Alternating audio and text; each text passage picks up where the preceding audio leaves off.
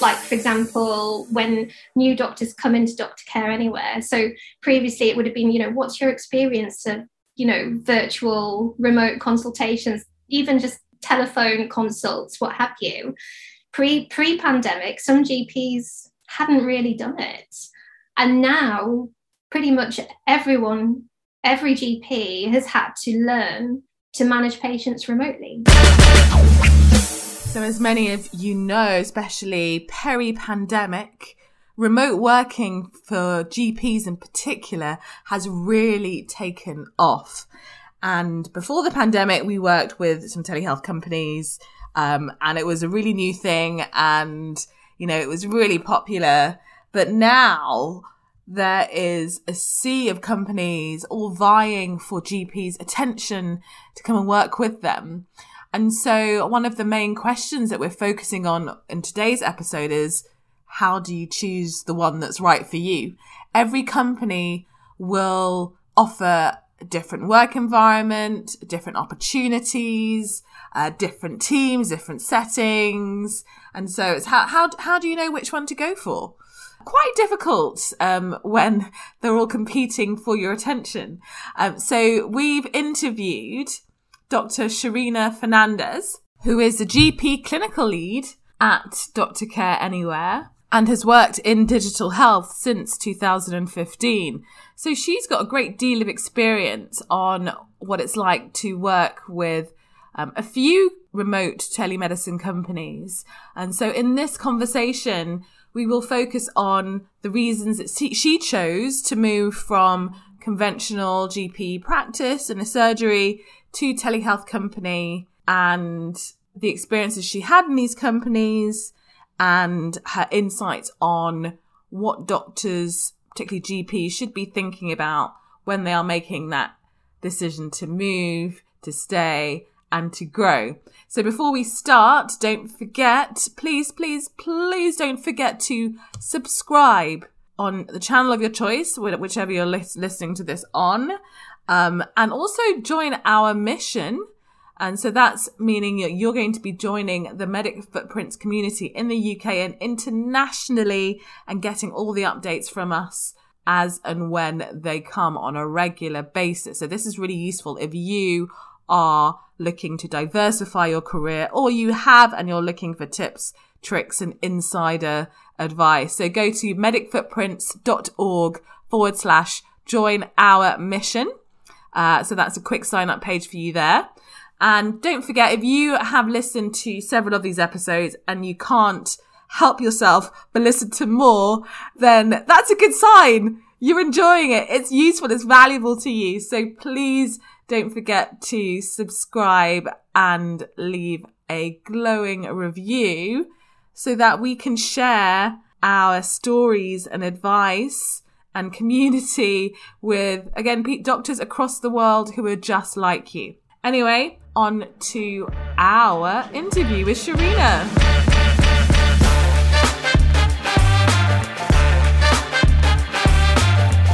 Let's face it, burnout amongst doctors is sky high, and we're actively seeking other ways to make the most of our transferable skills beyond the usual career pathways. Welcome to Disrupting Doctors' Careers. I'm your host, Dr. Abena Bubbs Jones, and I'm on a mission to connect 1 million doctors across the world with the best in diverse career opportunities. Welcome, Sherina. Um, I'm really glad to welcome you on this podcast to talk about a really topical question, which is what do GPs look for in a telemedicine company? So, um, Sherina, you'll tell us a little bit more about which companies you've worked for and your career as a GP thus far. But it's one of the questions that come up pretty much every week in our in our forums. And, and tell, tell me if I'm wrong. You'll get a GP who usually this is a typical. Usually, there's a GP who is burned out and they're looking for other opportunities that support their work-life balance, and they're considering some of the the common uh, GP telemedicine companies and like which one is the best and how do I choose them and etc etc. It's a question that like all GPs have, and it's interesting because we first started working with one of the big telemedicine companies like a while before the pandemic actually happened. And our campaigns were really successful because it provided that option of working from home, right? And it was relatively new, a little bit risque, a little bit different. And then peri pandemic, it's like everyone wants to be working from home. So basically, we've invited you to this podcast to really share your experiences as to what you were thinking about when you moved from traditional GP practice to telemedicine and as a clinical lead, how you advise and support other GPs and what are they thinking about when they decide to move to these companies. So, welcome. That was a very long intro, but welcome. but, but we're going to use this opportunity now for me to stop talking and uh, hear more about you. So, Sherina, thank you so much. Tell us a little bit more about your your your general career in GP practice from when you first CCT'd as a GP? Yeah, sure. Okay. So, well, thank you for having me, Abena. And as I said, mm. it's really exciting to be talking to you because obviously I have followed Medic Footprints for a while. So it's lovely to meet you. Um, so, yeah, so, um, so where to start? So, yes, yeah, so I'm a Charing Cross girl, medical school at 97, qualified 2003 went into general practice. I actually wanted to do pediatrics, um, did a foundation year which involved GP, um, pilot F2, so it was house jobs and SHO when I was training. Um, loved general practice. So I was someone who's come into general practice, really wanted to be a GP and loved it. But then it's it has changed over time, I feel. But the world has changed and people have changed. So it started becoming, I don't know what the word is, but almost thinking to myself, can I do this until I retire? And this was pre pandemic and pre having children. Uh, so I met up with a friend um, who I had trained with, and she was working for Babylon. And this was around 2015. So, as you say, back pre pandemic, telehealth was considered quite risque, and a lot of people were like, you can't safely assess a patient remotely. That's ridiculous. Um, and I mm-hmm. remember saying that to her, but how can you, you know, what about abdominal pain? What about this? What about that? And she very, you know, she's like, next time you are consulting, see how much you get from the history and how much you actually get. Well, they teach us at med school, like what 80 to 90% of our history is a diagnosis, right? Yeah. Probably more than that, right? so, you know, it's kind of. How does this link up? So, yeah so so I was like oh and she's she started saying also she's like i'm i'm more up to date. She's like i never used to use the Centor criteria with tonsillitis but you almost have to justify everything and you have to be safer and everything's recorded. And you know and she's like you know she's like think about it. Someone can upload a picture of their throat which back then was like oh yeah you know and, and this kind yeah. of thing. And so yeah so i thought well let's give it a go. And so the difference, you know, working for Babylon, I was treated as a professional. It was it was a totally different experience. I got to work from home. Can I, can I go back? Can I go back? Because um, yeah. just going back to your decision making around going into Babylon. Yes. So, what was it about what your friend mentioned to you that really clicked for you and really fit into what you would, were looking for at that time? Because were you actively looking at that time for other opportunities? I think I was at the stage where I felt that I couldn't do what I was doing, like mm, ju- just general practice and nothing else until so I retired. I was young. Maybe. Sorry. Okay so you're primed for considering other op- options yeah so i felt like i needed to be doing something else and mm-hmm. i loved the idea of working from home and i remember saying you know it's the one thing other jobs you can work from home but you can never work from home as a doctor right so because back then that was the yeah. feeling you know pre-pandemic that was the feeling and so you know she and she was really happy and and she's like it's such a, it's, it's exciting and she said I feel this is the future, you know, ahead of the time. I feel this is the future and give it a try. And because I was just looking for something different, I knew that I didn't want to only be doing what I was doing, that I wouldn't survive doing that until I retired. Oh. I was in my 30s. It was, you know, only halfway through my career. I needed to be doing something else. Oh. So your friend, did she actually refer you to the company or did you actually like um apply directly? How did that work? I think I think back then I applied, but mentioned her name. That oh, right. So okay. okay. Yes. Great. And, and what, so, what was the whole process like? Because obviously, yeah. So know, I remember the first foray into the well, the, the, private sector, as we know, exactly. not you know, not NHS. And obviously, private, back, and again, the interview process, I think, for a telehealth company pre-pandemic is probably very different to what it is after the pandemic because back mm-hmm. then most GPs had no experience of working virtually. So I remember having my interview with one of the doctors and I remember sort of getting a series of, um, it's such a long time ago, but there was a series of what would you do in this situation? And what do you think are the differences, you know, the pros of digital health and, you know, what, what are the limitations? What do you think they are? And then some scenarios. Well, how would you manage this virtually? And then they purposely gave scenarios that you couldn't manage virtually so that you knew you'd say, that would have to be you know they they need a face-to-face appointment or how would you manage something in an emergency? So yes it was a very it at the time i do not know what the interviews for babylon are like now but at the time it was a very clinical interview.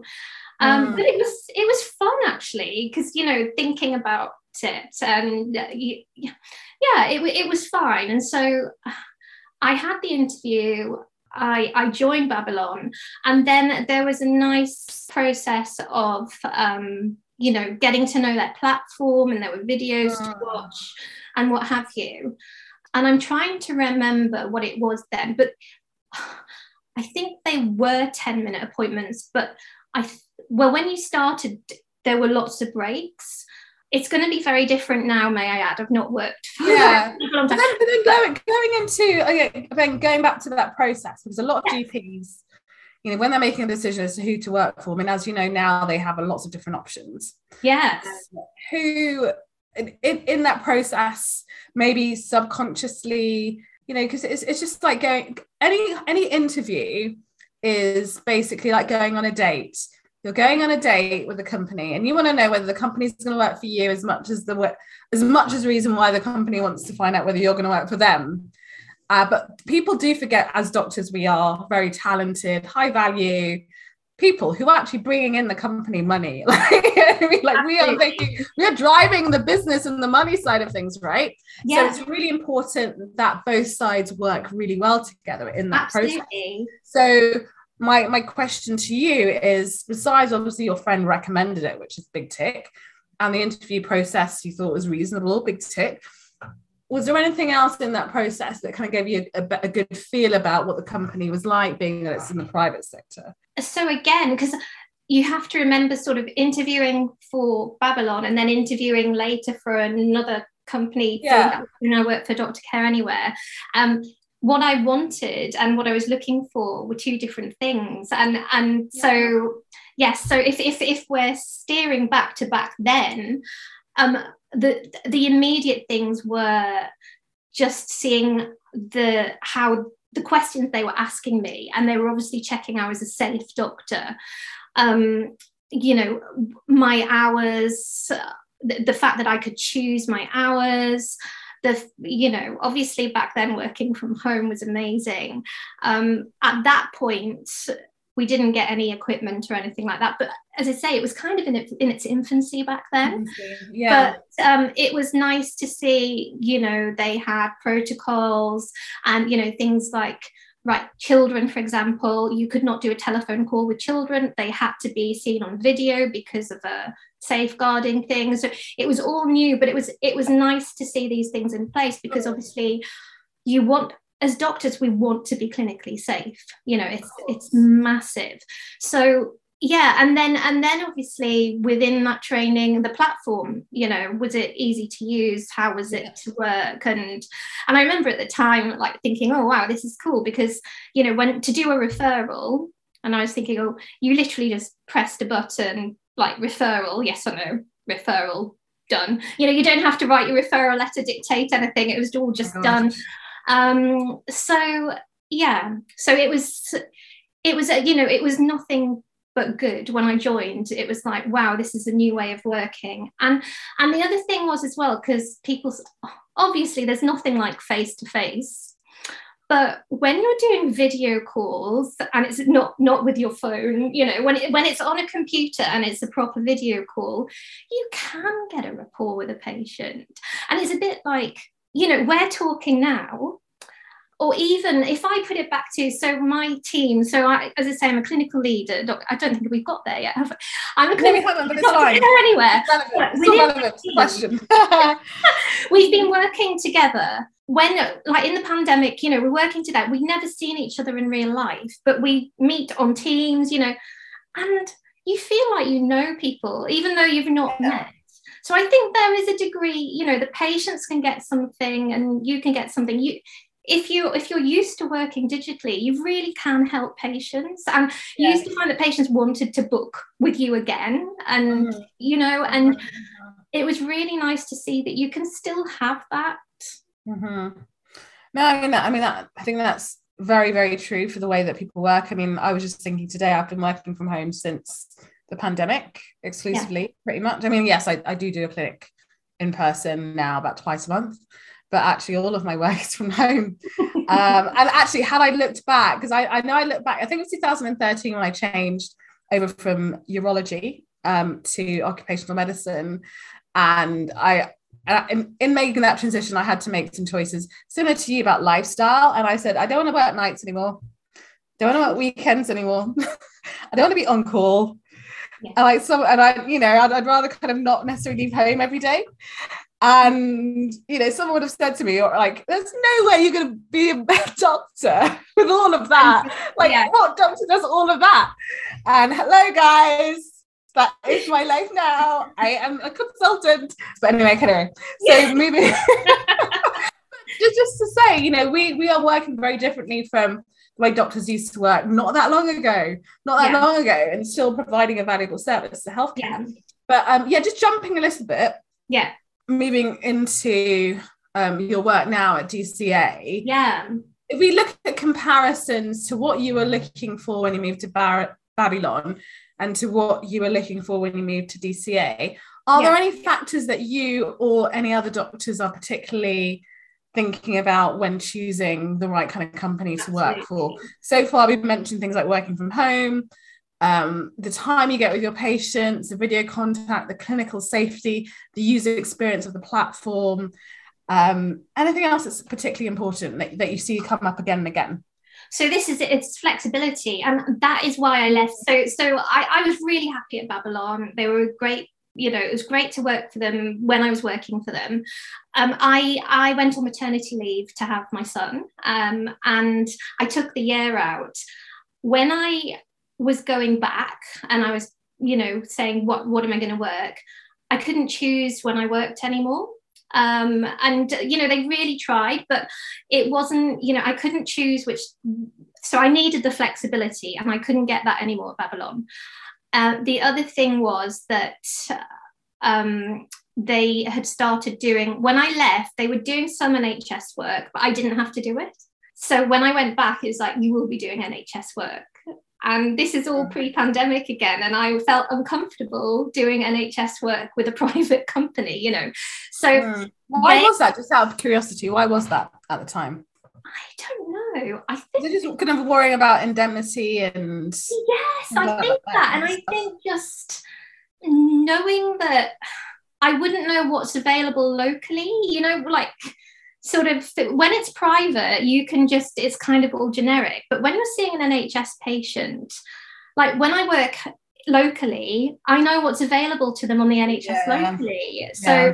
yeah. there were there were lots of reasons i just felt really uncomfortable so i decided it was my time to leave and i left on perfectly good terms and what have you and then i was looking around so why mm. did i choose dca so um, dca um, Doctor Care Anywhere. Um, I chose I chose them because they were doing 20 minute appointments. It was varying like 15 or 20 even back then. Um, so it's now changed, but it was 20 minute appointments. You got that time with the patient.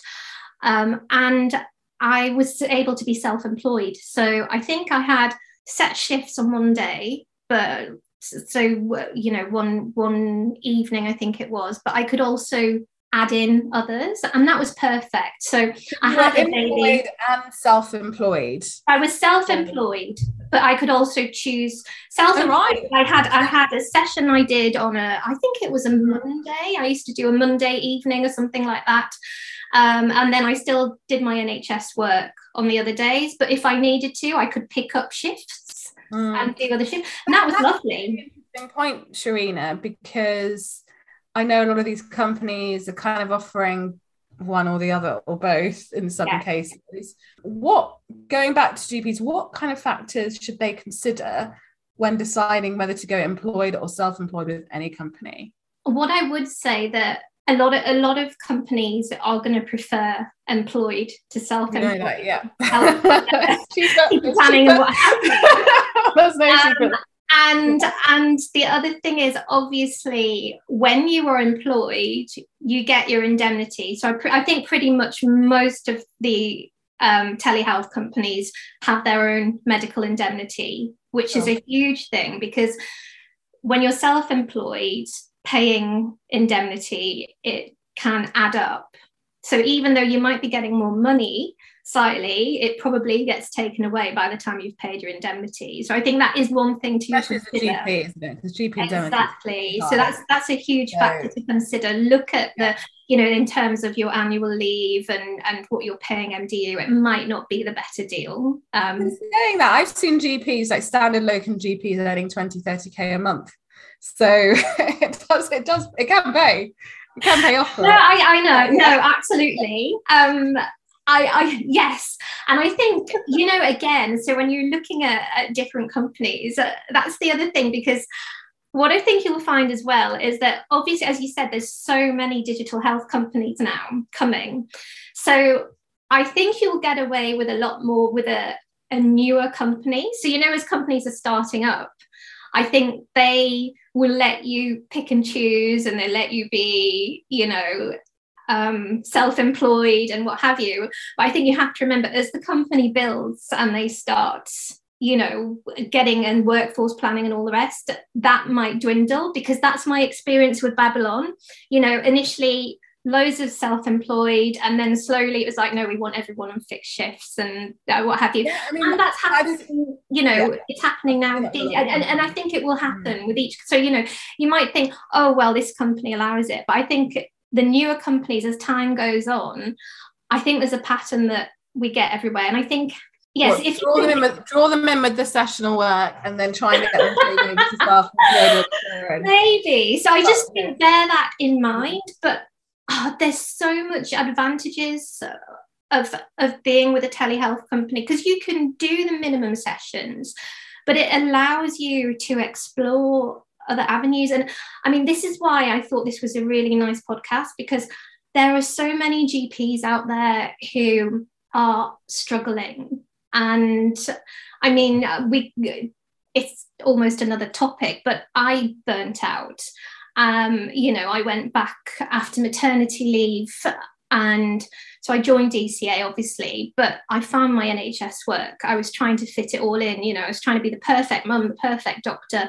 I felt guilty because I was now part time, but trying to fit it all in. I because of nursery pickup, I couldn't do on call, so I saw more patients, and it all got too much. You know, panic attack at work. I had to take time off, completely burnt out. What am I going to do?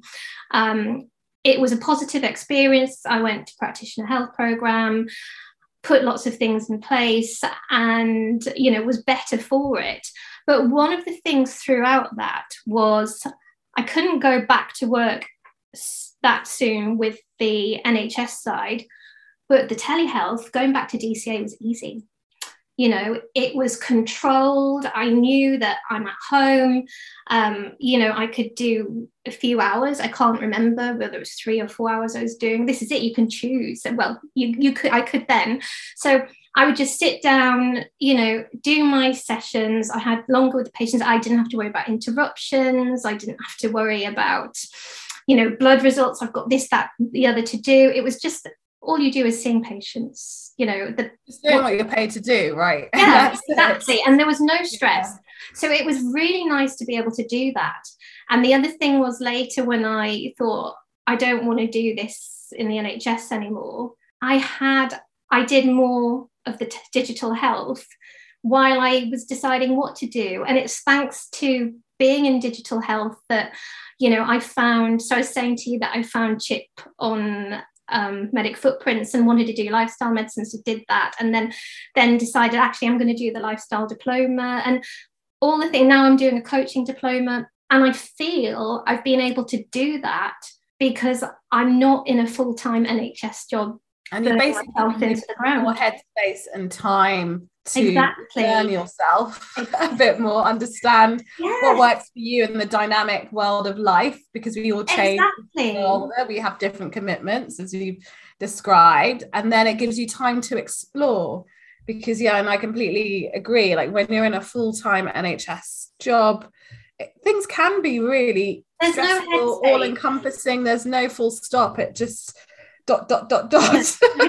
And each day and you're almost wishing your life away. I mean it's no way to be you know oh end of the week thank god you know and it's kind of mm. and also it's you forget. So like just you know it's normal to not take a lunch break and be doing at your desk and just trying to keep going keep going.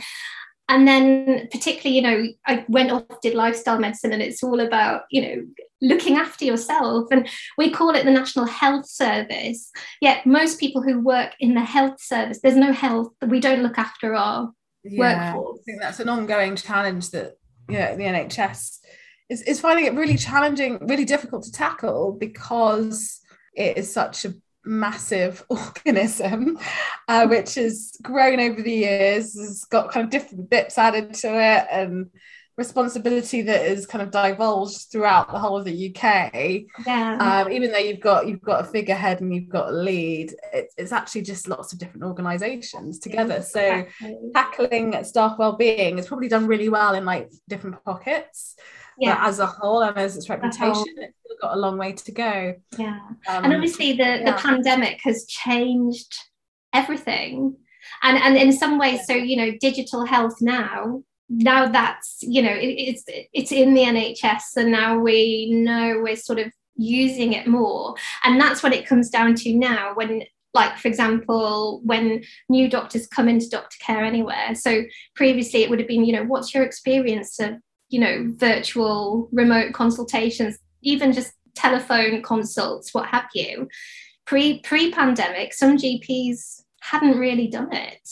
And now pretty much everyone, every GP has had to learn to manage patients remotely. Yeah, yeah, it's it's going to be you know the standard I think moving forward, just to provide better accessibility for people. Because I find in OcMed, for example, occupational medicine, the attendance rates are much higher when they don't have to come in where you actually just call them or you know you've got a video call. Attendance rates are much better yeah. um, than if you've got someone who has to travel you know x distance to actually be in your your room and you have to travel x distance. So it just it just i think facilitates better connections. Anyway the last the last point that we i really wanted to cover for this discussion is really to understand more about professional growth within telemedicine companies. Yeah um, so obviously you are now a clinical lead.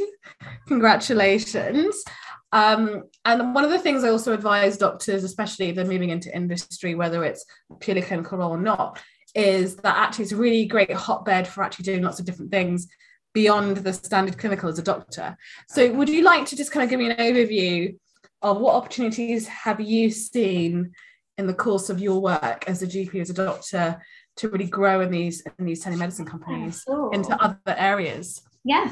So i mean pre pre me becoming a clinical lead um, there was an opportunity at dr care anywhere beginning of the pandemic and there was something on there that they partnered up and you know would anyone be interested in speaking at a webinar? And it was for new mums who'd had a baby and I mean, historically, if you knew me at medical school, the thought of speaking publicly, I would vomit. You know, I was just, I, I, didn't do public speaking, it wasn't my thing. But I remember thinking, do you know what, that would be a really nice thing to do. As you know, having been a mum and feeling sorry for these mums in the pandemic and not having the support. So I volunteered to do that and I, I did it. So it was really nice, you know, writing, it was common pediatric problems in, in the newborn and things where they wouldn't have to worry and doing that. So I, I did that as a, as a webinar. So that was just as a panel GP. I wasn't a clinical lead or anything. And that was really nice to be doing something different. And that's when I thought maybe there are other things I can do. So becoming a clinical lead has really opened my eyes to how many transferable skills we have as GPs. I don't think we realize it. We're just so fixed on sort of, you know, there's this service provision and and kind of just getting down what we do but actually we, we can do so much and like particularly when it comes to like risk assessment um you know our communication skills where they can be used so like opportunities for me um, i've been able to do I've done a webinar for um, a group of women on the menopause. So I kind of I did it from so I've been able to do, as I said, I've done my lifestyle diploma and all these things. So I've been able to focus on what I want, and I used that to um, do this webinar on the menopause. But then obviously talked about HRT and what have you. That was really good. Um, and I've been able to. I did a. I did at our DCA conference in November. I did a talk for for everybody on lifestyle medicine and, and physician burnout because obviously having burned out myself, it's always that thing. If you burn out, it mm-hmm. leaves you in a certain way, doesn't it? And to help others, um, my mentoring, like um, so as a clinical lead, I've had my own GPs and being able to meet with them, support them, help them, you know, they get to know me, I get to know them. And, you know, some of them I can see if if you know they're telling me about their NHS work or they're struggling. And and it's it's nice to be able to sort of help other colleagues. So there's that. And then and then obviously as a clinical lead you can get involved in writing protocols for example, so I'm really passionate about well-being um, and looking after our doctors. So I'm I'm currently in the process of, of doing policy for that, you know, mental health and well-being in the workplace. So looking at that. And yeah, you know, it's getting getting into the clinical lead role, it just mm. opens it up. There's so much you can do. Mm. And I think until you're doing something like this, you don't realize how many mm. other transferable skills you have. It's really it's really great to hear your insights on the fact that you, you can you can basically act more as a on a managerial um, influential level and also speaking about a whole variety of different medical clinical stuff but again using digital platforms. Um, and i'd also like to hear because i know quite a few doctors who've moved into say medical director roles or even like if you, you're working at babylon you're probably aware of some of the non-clinical non-clinical roles in AI and you know digital what's it called? I'm trying to think of the word now. Working on the actual platform rather than in the platform yeah. makes any in sense. product. Um, in product that's the word trying to think of. Products. Um, product. so yeah. so I mean like so would you say like once you're in the company once you're in the company is that basically the the kind of the doors open for you to kind of move wherever I think, I think absolutely. So so what I would say is you're you're more likely to progress in one of the newer companies if you've been there from the beginning.